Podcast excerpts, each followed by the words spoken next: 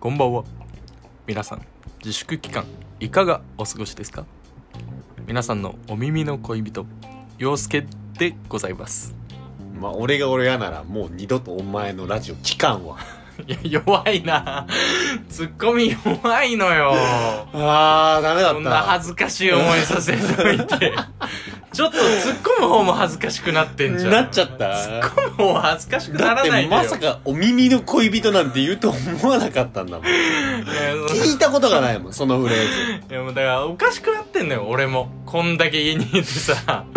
ずっと家にいるからそのもう人とその基本的な会話をしてないわけそうだね会社にも行けないしね、うだ別にから仕事の電話とかもうあんなん自分を偽ってんじゃん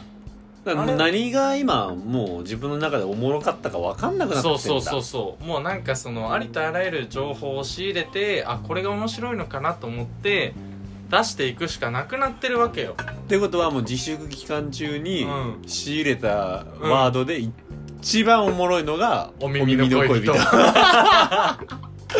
そこまで聞いてようやくおもろいわ、そうだね、うん、うんまあお耳の恋人って冷静にやばいでしょやばいから、ね、冷静にやばいじゃん、うん普通に考えて、でまあ俺も恥ずかしいツッコミしたわ、うん俺が親ならもう二度と聞かないってそもそも親が聞いてないのよそうなんだよ、ね、 そもそも親にはこんなこと聞かせないのよそうなんだよね、うんそれを大事なことを忘れてたそうそうそうそうもう26年育てたこと後悔されるからさ、うんそんなことはしないわけ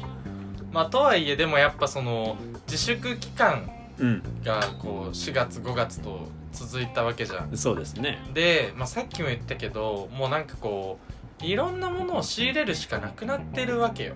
うんあのーもう話す場所がねあまりないしそのなんだっけあのオンライン飲みっていうあーうんうんうんうのんオンラインで電話してみたいな話してもあれってなんかみんな様子見ちゃってっかうらん、うんうんうんうんなかなかシェアってできないよね、まあ、そうだね確かに確かになんかオンライン飲み会って何話してるって言われるとやっぱ結構難しいもんね難しい難しい、うん、なんか新しい出来事をさ話す時って結構熱量とかさ、うんうん、そそうなのん場だよの温度感みたいなのであハマってないなって感じたら、潔く身を引くんだけどさ、けるんだけどねオンライン飲み会できそうない引よ、けないじゃん引くにうん、あの時差があるだけかなとかって思っちゃうしさ思っちゃうからねそうそうそうそうあれもうだからみんな何喋っていいか困ってると思うんだそうだよね普通に、ねえ、まあうん俺らも困ってるしさうん実際、だからなんかその今日はもうそれの救済方法についてもうお話をそうそうそうそうう、んすでるっていう結局その 嘘でしょこれの救済方法についてお話 しするんだよあのだいぶしんどいよあ俺ごそめんのオンライン飲み会あ本の当じゃあどうやって皆さんオンライン飲み会を乗り切ろうかみたいなあでき話ないのできないできなあいそうごめんごめんあごめんんごめんごめん全然できないわあそうなんだ、うん恥ず俺かもしいそれで準備してきてたのにあ本当に、うんだって前回の最後に、いや自粛期間にイうんンプットした、うん映画やドラマみたいなあそうだっけ話だからあ俺はそっちの用意したけどあそっかけど俺救済方法やったあでもまあまあ大丈夫大丈夫大丈夫あのあのインプットしたものの話もできるから大丈夫、うんまああんまほらんとくわそっちにしとこうあんまほらんとくそわっまあだからそのでもさそのなんつうのほん自粛期間にさ、うんインプットは大量にあったわけじゃんそうそうそうだねねなんかそのもうほら俺ってもともとアウトドアなんだけ どうん結構そのこの期間はどうしてもインドアにならざるを得なかったというかさ うんだから家にいるとさあのネットフリックスとかさ、まあ、Hulu とか、まあ、DVD とかもそうだけどさとにかくこうなんつうのかななんか見たり聞いたりすることが多いじゃない絶対変わってない人の口調じゃん それ、まあ、アウトドアの過去があんまりな いから何がないからそのい何いが今なんかまるでそのこの自粛期間を生かして僕はインプットしてますみたいな話し方してるけど、うんまあ俺もそうだけどあんま変わってないと思う のあそうだねまうあん確かに、人より気持ちいいうんまたその時間がちょっと伸びたというまか、あそうだなその予定も作らないし、うんうんうんだからこうなんだろう今まではう無意識的にその時間を作ってたけど、うんうんもう今は意識的にその時間になってるっていううんうんうんうん話だと思う、そうだね、うんまあ合法的にというかさ そうそうそうんまあだからこそその普段からやってるからこそ、うん話したいことがあんのよある ねここの期間ほど話したいことってそうそうそうだからもうこの期間人と会ってませうん、んあのー外も出てません、うんだから喋ることありませんこんな人はうんもうダメです、そうなんてことを言うんだなんてこと言うんだよ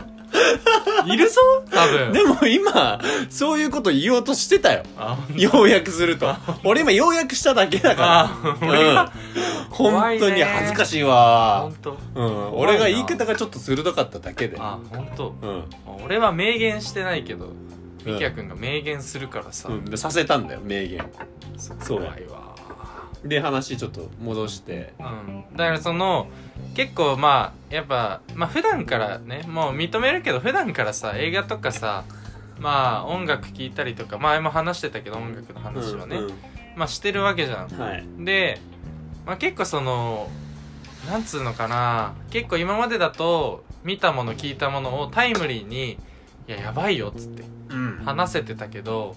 まあそのソーシャルディスタンスっていうのかな、まあ、あるからさ2メートル以上離れた人になかなかおすすめできないじゃん距離関係ないで しょあ本当その距離でお前はためらってあたーそうそうそうなんかなんかいつもより遠いから おすすめできないなと思ってできないなあそう変わったタイプだねああなたそうは俺だけなうのんかな多分そあ本当う、うん、より今まで近い距離で話してたあ証拠よ、本当あうんそうお前距離縮めんこのん近こんすぐらいぎんでよ、こんぐらういんで話してた気をつけた方がいいかもしれあんそうかみんなみんなうすうす感じてたかもしれあんそうですあいつ話す時顔ちけえ繋ながあられてたのかもしれないねれなんか顔ちけえなってあー結構きついかもそれ今死んのうんあーじゃあ無理無理かもうん俺もう今日やめようもうじゃあ分かった話でいいよあ本当うんそれ抜きに話そうそう普段はおすすめできてるけどおすすめできてないから今日はちょっととにかくやばいなって思ったものをうんちょっといろいろまあ話したいねっていそうだことねに時間なっのて許す限り、うんそういうの話していければいいねそうそうそうそうでまあ2人ともこう共通でネットフリックス登録してんじゃんはいそうですネねットフリックスでどう今なんなんか新しい発見あったこの自主期間中に新しい発見新しい発見ですかまあ新しく見たものとか結構ありますあるうんあのまずうん2年がかりでおお、うん、見てた「ウォーキングデッド」を終わらせたようやくねようやくあーあれ話としては終わったんだけどまだ続いてるえっとねアマゾンあ違うや Hulu と UNEXT かなんかで、うんその今シーズン9まで俺は見たんだけど、うんうんシーズン10はやってるしアメリカではもうすでにあそう、うん、流れてるけどまだ Netflix と Amazon プライムの方には出てきてるあそうなんだそうあはだから話としてはまだ執着あ執着し、しうんん執着してないああもう話が執着しないのかと思ったもうそういう状況だったんで今両方とも執着してなかったそうそうでも2年ずっと言ってたもんね確かにそうあのー結構その「ウォーキングデッド」面白いんだようん、まあ、あの2年見続けられるってこそうそうとそだ,、うね、だしやっぱシーズン9まで続いてるわけだから、まあ名作っちゃ名作、うんアメリカのドラマでまあ多分みんなが分かってるのはゾンビのドラマだなってことなんだけど、まあゾンビと人間うんの共存する世界うんでの話なんで、まあ、よくある映画とかと、うんまあ近いものだよねんそれがどんどん感染していくよっていう、うんただその原因がわからないっていう話あなんだけどあのシーズン3ぐらいから、うんこのやっぱりね人と人っていう話になってきたりするの、うんうんその要はゾンビに、えっと、街が侵されてるから、うん人は住む場所を指定されるよね、うんうんそうすると資源とかももうこう限られてくるわけだうよんうんうね、んもうだって誰も生み出せなくなってるそかうらださね、うんそれを取り合ったりとかねこう人との戦いだったりあとか、対人間になってくる対人間あとその人間関係での対立とか、うんうんうんそういう話をずっとやっていくんだけど、うんこれがまあ何回もだれるんようんで俺みんな見てる友達に聞いたけどやっぱみんな心折れてる途中でうんうんでそれを何回も乗り切って見るうんドラマこれ進めてる今いや批判してる 見る気なくなっちゃない少なくとも俺はなくなってるけどそうか、うんじゃあこの自粛期間でね、うん俺がまあとりあえず見たのは一つ今、うんいあの見終わったものだね、で新しくまたちょっと見たもの話すけうんうんどうん凌介とりあえず新しい発見ありましたうん新しい発見でも俺海外ドラマ結構苦手というかさ、うんうんあのあんま見れないのよあそうてなかんまだあ見てたやつもあったんだけど途中でやめてたそうそうなんか途中でこうなんかそれこそあれ俺の批判してるしてあなちょっといしてないあまだまだ大丈夫だよあのでもまあそのあんま得意じゃなかったから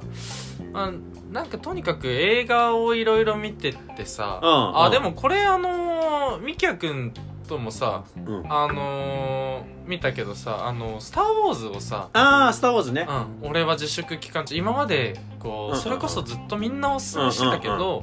見てこなかったわけうんじうゃん、んうんでエピソード4から始まって56123までしかまだ見てないんだけど「スター・ウォーズ」がやっぱやばいねうやんばやっぱりこのタイミングでこう今まで優先順位低めてたもんうんうんだうんね、うこうんなんて言うんだろうこれはもう名作だしあそうそうそうそうこれ見たいと、うん俺の「ウォーキング・デッド」もずっと見てるけどやっぱ寄り道しちゃうんだよ、うんなんかかじりながら見てるから進まなかったわけよね、うんうんうんでもこの期間中にその優先順位低くなってたものをうん意外に見るっていう、うんうんいいそう使い方かもそうなのよスターウォーズ良かったあのー良かった俺は大好きだからそうそうあれみだきけやどくんがずっとおすすめしてたからさ見てなんかもうなんつうのかなもう構成がまずもうやばいやいばいじゃん、うんそうなんだよねねえだからエピソード4から始まってそうそうそうそう56123ってそまあ見たって話したけど、うん4から始まるってさううん頭おかしいんだよねおだからあのこれをうまく話してんのは『アメトーク』で「スター・ウォーズ芸人」みたいなやつだからあーはいはいはいはいはいまあそのちょっとでも興味持った人はそれを見てもうちょっと見たいって思えば、うんうんうんうん俺らもう言葉でしか今説明でき ないから、そうだね確かに映像とかがまあないからでもこう456から123見てさ、うんうんあのすごいいいでしょ「スター・ウォーズ」ってその単純に SF のうん映画っていう感覚うんというよりはやっぱヒュヒューーママンンなだねうん部分がうんやっぱ3にこうかなり詰まってるねグッてくるようんね、 3は俺ちょっとかなり食らったなあれああよかったわうんだからそのそういう意味でも4から見た頃見たからこそ、ううんん、と3がやっぱ生きてくるというか、そのグッとくるみたないなるほどねその作り方がやばいってこそとうだよそね、うそうそうだからこそ3で食らえるというかなるほど、っね、ていうのはちょっとまあとにかく自粛期間映画で行くと大きかったかうなん一番じゃあ、うこっからもうそのもう進める気持ちでね、うん今もう新たな発見みたいな話になっちゃうんだけど、もう進める気持ちで、うもうこれ見て、うん自粛期間中に、んもうこれはたまらんかったっていうのはいはいをちょっとまあ時間の許す限りうんうんうん話せればなっていんうんうんうんううんうんうんこう交互ではいはいはいはいいいですかそれいいよもちろんもちろん OKOK うんじゃあどうしよう陽介からいく俺からいこう俺からいこえっとネットリックスで見てうそよかったやつ、ううんよかったやああ映画つ映画でもドラマでもアニメでも 何でもいいアニメでもいいアニメでもいいや何でもいいあー俺お母さんがアニメ好きなのよああなるほど ね アニメ好きっていう遺伝子を最近もしかしたら俺も持ってるかもしれないなっていう今まではじゃあそんなに気づかなかっ気づかなかったたんだうん見てこなかったねふとそうなんかえっと同期におすすめされたのよ俺もうんで見始めたのが「僕のヒーローアカデミア」っていううんアニメ見ました見ただってあなたにおすすめされたんですから だっておすすめされたんですあか本当らあなたにそうそうあのーもうめちゃめちゃやばいくないなんなんつうのかなやいばいねだってうんあれでしょもう陽介はそのネットフリックスだと3までしか配信されてないんですよそうそうそれをもう Hulu まで行ったわけでしょそうそうで4を見たそう最新のシーズンまあ最新っつってももう終わっちゃってるエピあのシーズン4があるんだけどシーズン4見るために Hulu 登録してでもう2日ぐらいで見切っちゃうっていう結構もうドハマり久しぶりのドハマりをしてなんかまあジャンプ漫画がもちろん原作って感じなんだけどもうジャンプのなんつうのかいいのが結構グッと詰まってるというかでわかるようんあのもう「This is Jump」だよねそうそうそうそうなんかそのやっぱ主人公が成長していくのとか、なんだっけあのジャンプの3つの教訓みたいなのあんじゃん友情努力努力なんかあったよね 何ちょっともう言一う個もう一個ちょっとジャンプの教訓みたいなのあるじゃん友情と努力となんだっけあなんだっけこれリスナーの方わかる人います今 生意気だなリスナーって呼ぶな よ生意気なしかもタイムリーにやってないのに 誰に話しかけてんだ俺はあ友情努力勝利かなあ勝利かうん勝利勝利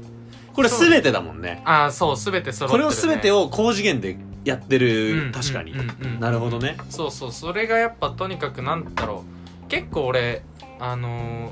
前から好きだった漫画でいくと「アヒルの空」っていう漫画とかも好きなんだけうーどんあれってジャンプじゃんあれはねマガジンなんだけどマガジンだよね結構そのねなんかこう挫折みたいなうんなるほどねちょっとその全部が全部うまくいきすぎるとさ結構まあ予想できちゃうというかうさ、んでもなんかね心配になるのヒロアカは見ててえなるほどね大丈夫かなみたいな本気で心配になるそうえこれマジでいよいよ負けんじゃねえみうんうたいんうんなあ感じになるんだけど、勝つんよあ絶対勝利を手に入れるそうそうそうそうでなんか、まあ、高校生が主人公だからさまあそのし成長していくというかまあその過程がはいこう見ててこう胸が熱くなるというか、うんうんそれがちょっと俺はとにかくやばかったかな、うんだからも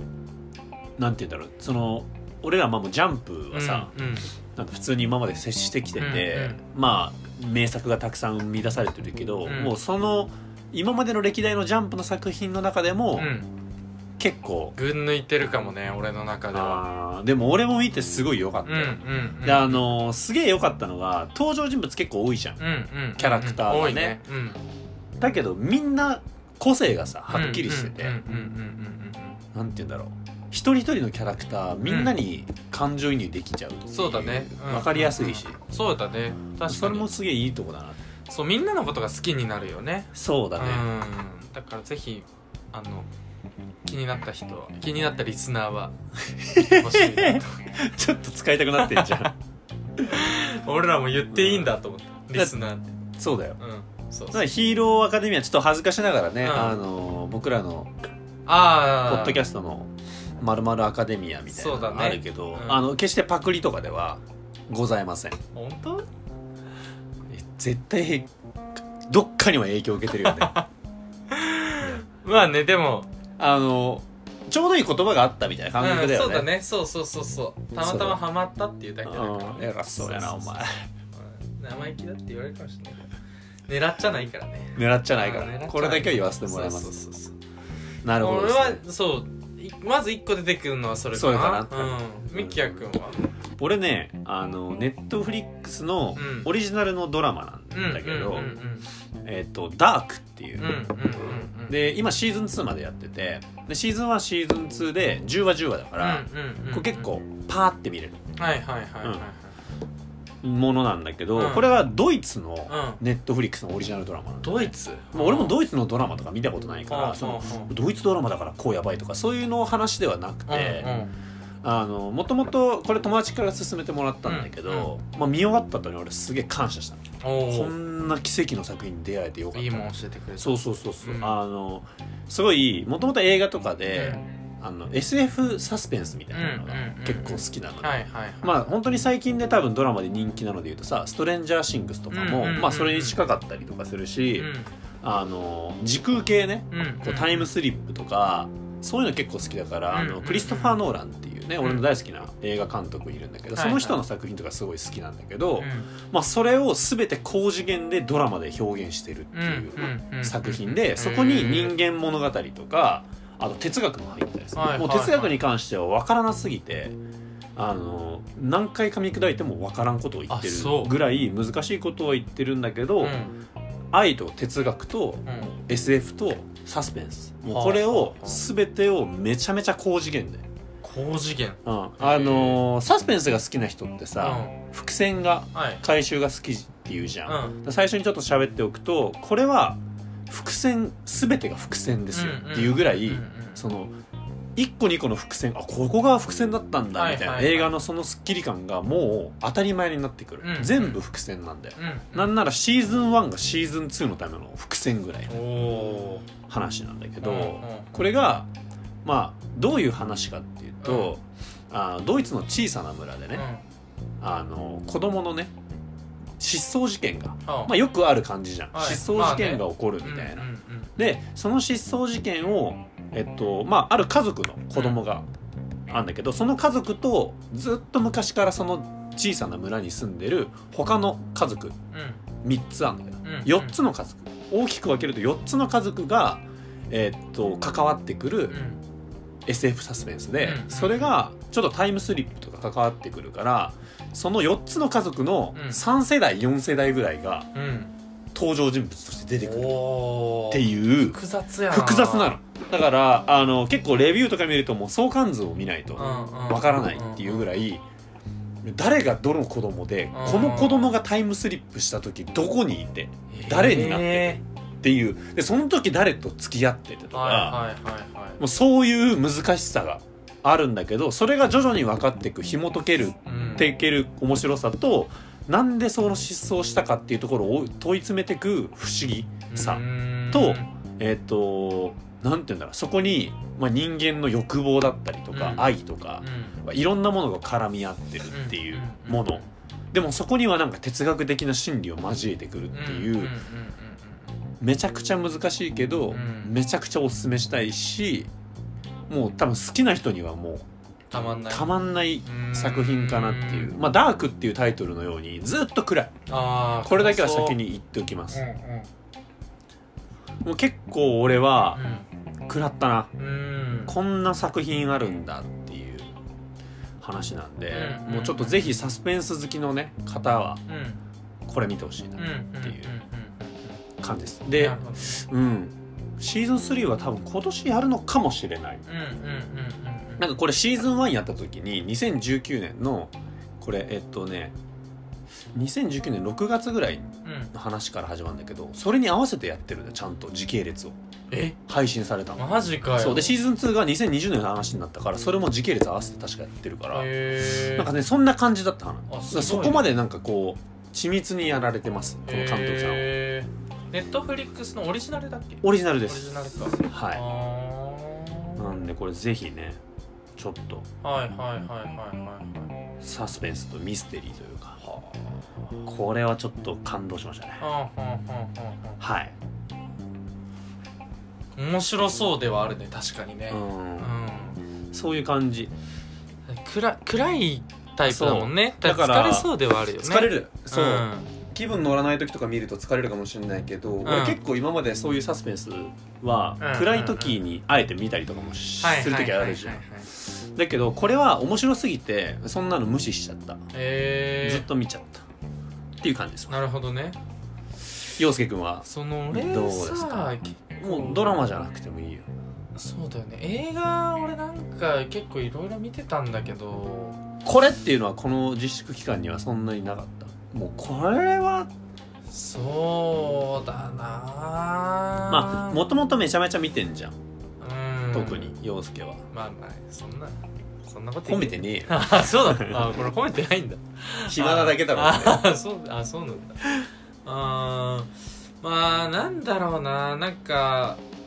その結局改めて見ちゃうとかっていうのもあーいいよまあ多かったりするうんわけうよ、んうん、そういう復習の時間ってことでしょこのそうそうでなんか結局見ちゃったなっていうのは俺はもうビッグフィッシュっていう映画あがー俺見たことないんだよね見たことない俺まあもうえっとねそれはネットフリーに入ってんだけどまあ DVD も確かねなんか前500円ぐらいで見つけて安かったからあったのよ あ買ったんだそうそうそうそうんうビッグフィッシュっていう映画が俺はもうめちゃめちゃ好きでうんうんうんまあこれもそのおすすめしてもらって見たものなんだけど、なんだろうえっとティム・バートンっていう人がうん監督有名やなってねる、そうあのア監督さリスんだねとか、うんうんえっとまあ結構そのファンタジー、うんミス・ペレグリンとかやってる人だからまあ世界観的にはちょっとファンタジー要素もはいはい結はい構あるんだけど、なんかまあ父と子のお話、うん、で、えーとまあ、父がどういう人物だったのかみたいなところをまあいろいろ振り返っていくみたいな話なんだけどなんかまあ話の構成だったりだとか、うん、うんとまあ、結構俺は最後のシーンでやっぱとにかくなんだろうもう涙が出ちゃうというか泣けるのよ結構俺は。もともと別にでもそれにえーそのビッグフィッシュは感動物語みたいな感じで売り出してるわけではうーんどうなんだろうね感動陽介はもうそこが刺さるんだまあちょっと陥っちゃうとさ、そうこれそう見それうないそうけど、うん、でも俺はなんか何何回見ても泣けちゃうというかなるほどねあとやっぱ絵が絵というかシーンとか描写がすごく綺麗だったりだとか、まあ、印象に残るシーンも何個もあるし、うんうんなんかなんだろうあんまりその普段からファンタジー要素の強いものって別に見ないんだけど、でもなんかそれはすごく好きでやっぱ何回も見ちゃそう何回も見ちゃうなっていうのがあってそれを見たりとか、まあ、あと映画ねいろいろ見たんだけどなんだろうなんかやっぱそれこそさっきみきやくんが「ダーク」はさちょっとそのうんうん暗い気持ちになっちゃうから、はいはいあんまそのでもまあ気分関係なく見れたみたいに言ってたじゃん。けどなんか俺もなんかそのすごく影響されるのよその時の気分とか。わかるわかあーによってさしんどいなとかってなっちゃったりするから、なんかもともと俺アウトドアなのにさ、うこのインドアになっちゃってるからなんかもるお前絶対次回アウトドアのコーコーナー作るでなおう前こんだけ振ってんだからな こんだけ売ってんだ からもう次回絶対アウトドアに決まるよ、まあそうまあそれは次回かどうかわかんないけどさ、まあ、俺のアウトドアが満たされてきたらねうん俺もやっちゃうかもしれないけどさその普段あんま家にいないまあ その家にずっといるとさ、あのやっぱちょっと気がめいるというか、わかるようん落なちんかてくるよねどうしてもそうそうだから逆にこう軽い気持ちで見れるものとかうんっていうので、えっと、見たりしたものが多くてなんかまあすごくいいなとそ思のったも中のでよかっはた、う多いん、けどその中でよかったのはあのねマイプレイマイプライベートアイダホへえ結構昔の映画で「あの洋画だろうねスタンド・バイ・ミー」のさうんうんあのリバー・フェニックスっていうもう亡くなっちゃってる、あの超「スタンド・バイ・ミー」に出てくる少年で一番かっこいい子うんわかあるわかるのわかる子があれいくつぐらいなのかなまあでも90何年とかの映画だったんじゃないかな確か、うんとあとキアそヌ・のリーブス、うその人もう亡くなったんだっていうんか、、リバー・フェニックスはもうあキアのヌ・リーブさんも超絶イケメンのね、そううでリあのキアヌ・リーブスが超若い時なのねん、なるほどねでその2人が、まあ、主演というか主に出てくるんだけどもうなんかすとにかくやっぱ美しいあのその男性2人がで俺別に今までそんな感じは抱いたことなかったけどキアヌ・リーブスの若い頃超イケメン色気ムンムンのね、うんなるほどねそうそうそうそうでなんか話としてはなんつったらいいんだろうその少年2人が、うん、といわゆる体を売ってるわけよアメリカであーそういう話なんだそうテーマとしては構結構暗い話というかうーんままああなんだろうちょっと鬱屈とした気持ちにはなるかもしれないなるほどねでなんだけどその2人の背景は大きく違うので同じことをして同じ時を過ごしてるんだけど2人の出自というか、うんうんと出身だったりだとか、生まれだったりだとかは全く違うものなのねでそれがまあこう同じ道を歩んでたように見えるんだけど実はどんどん違う道に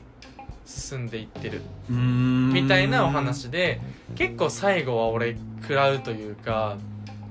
ああなるほどなみたいなってでいうこうどうにもなんないことって世の中あるよなみたいななるほどねそう感じになってでもまあなんだろうそれもすごく描写が綺麗だったりだとか、うんすげえそのアイダホまあマイプライベートアイダホっていうそれは放題なのかな、うんうんで、まあ、アイダホのシーンが出てくるのアイダホってやっぱ何にもないところらしいのねへなんかえ留学行ってた人とかでアイダホに住んでたことあるよみたいなこと言ってる人もいたんだけど,、なるほどねアイダホってなんかえっとアイダホポテトあるね有名なあだからなんかじゃがいもがよく取れんのかな、うんうん正直よく分かってないんだけど広大な土地らしいのよそこのシーンが結構何回か出てくるんだけどアイダホ出てくるたびに俺は結構食らううんほっこりするんだそれはちょまっずと、言えないんだうなるほどねそれはちょっと言えないんだけどまあそこが映画の味噌みたいそなうそうそうそうそうなるそほう、っていうのが俺は、まあ、印象に残ってるのはビッグフィッシュとそのマイプライベートアイダホかな映画でいくとうんなるほどねそうミキヤ君はあるそうだねまあちょっと明るいは明るい気持ちになれるっていう、気持ち晴れるっていう観点で言うと「あのトゥルーマンショー」っておいう映画おはいはいはいはいはいはいあのジム・キャリーのジム・キャリーのそう、うんうんあのイエスマンのね、うんうん結構だからこうマスクとかラブロマンスとかコメディとかのね、うんうんうん結構いい役者さんそうだがねいるんだけどそのジム・キャリーの、まあ、出てる作品の中をちょっと見てみようと思って、うん俺も気持ち晴らそうかなみたいなのあって、トゥルーマンションずっと見たいと思ってこのタイミングで見たけうど、んうんまあおもろいねおもろいよねおもろいし素敵ななお話、うんうんあの心が温かくなるというか、うんあんまりなんかこれ話しちゃうと多分映画のこそうとだねに難しいけど、まあトゥルーマンっていうね、うんまあ、その人がねこう自分を移されてずっと生活をしてる、うんうんうんまあ、その時に生まれるねこう奇跡だったりとかうんね、うんそういう愛とかについて映画として展開していくみたいな感じなんでもう本当に一番気軽に見れる、うんね、洋画っていう意味そうだでねちょっとうん進めたいかなって、うんうんうん1998年だから、んまあ、ちょっと前の映画ではあるけど、うんあの設定としては設定としては結構斬新だよね、うん面白いっていそうだよねかうん俺もだからあのその設定って分かりながら途中で見るんだけど、うんうんうんそれでも素敵というか心がこそうだうね熱くなるし、うんうん最後はこう本当にね、うんほっこりするようなおまあ話ちだょかっら、と怖い部分もあるねあるけどねうんうんうんうんうんうんそういうのも含めてそうだね楽しめうるん、テレマンションいいよねう確んかにねっていうところかな、はいはいはいまああのーなんだろうなやっぱりもっと語れるうんこの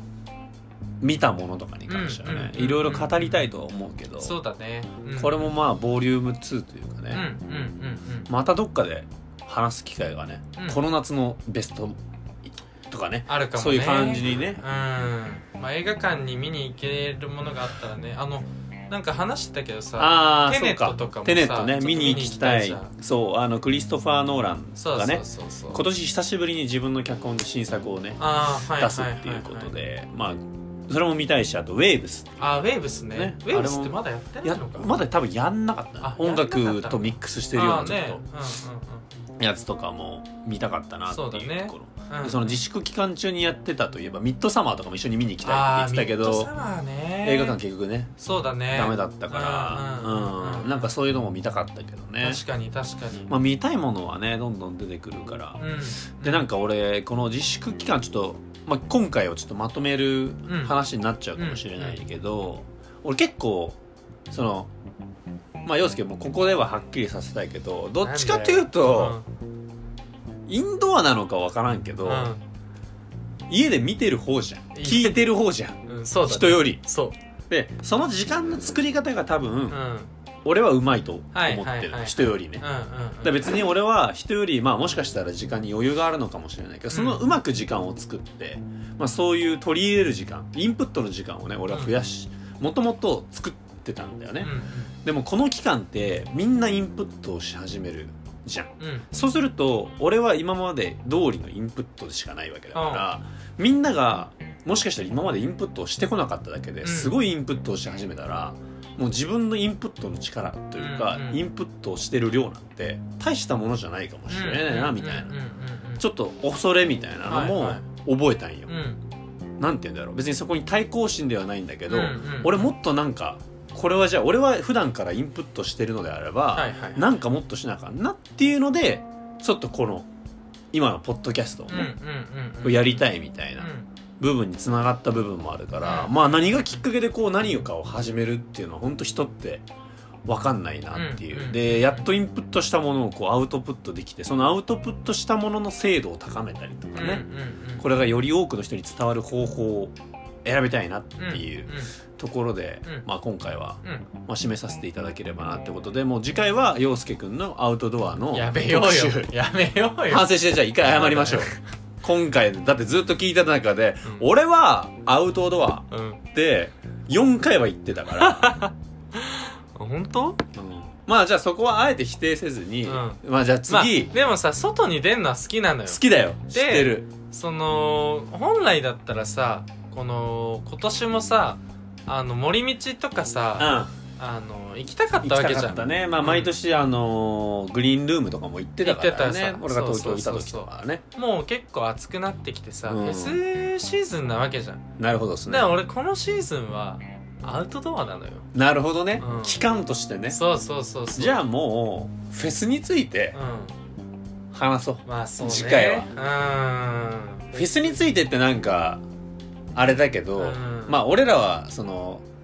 すごい大きく見ればうん同窓会を主催してうんうんうる、んうんフェスの人たちもフェスを主催してる、うんうん同じ感覚だよ生意気だな 生意生言ってんじゃないよだからそういう視点でも踏まえてさしょうがねえな話そうよああまあまあ、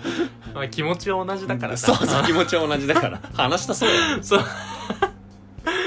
まあそうだ ね、ううんんまあ俺らがなんで好きなのかみたいなところとかもねだから次回はちょっとんその、フェスの会というかフそェうスだねって言ったらあれだけど、うんまあちょっとふわっとはしてるけど、うん、音楽フェェスについてちょっとアウトドアから派生してってそうだねいう部分も含めてねうん、話させていただきましょうはいありがとうございますそれでは皆さん未来で待ってる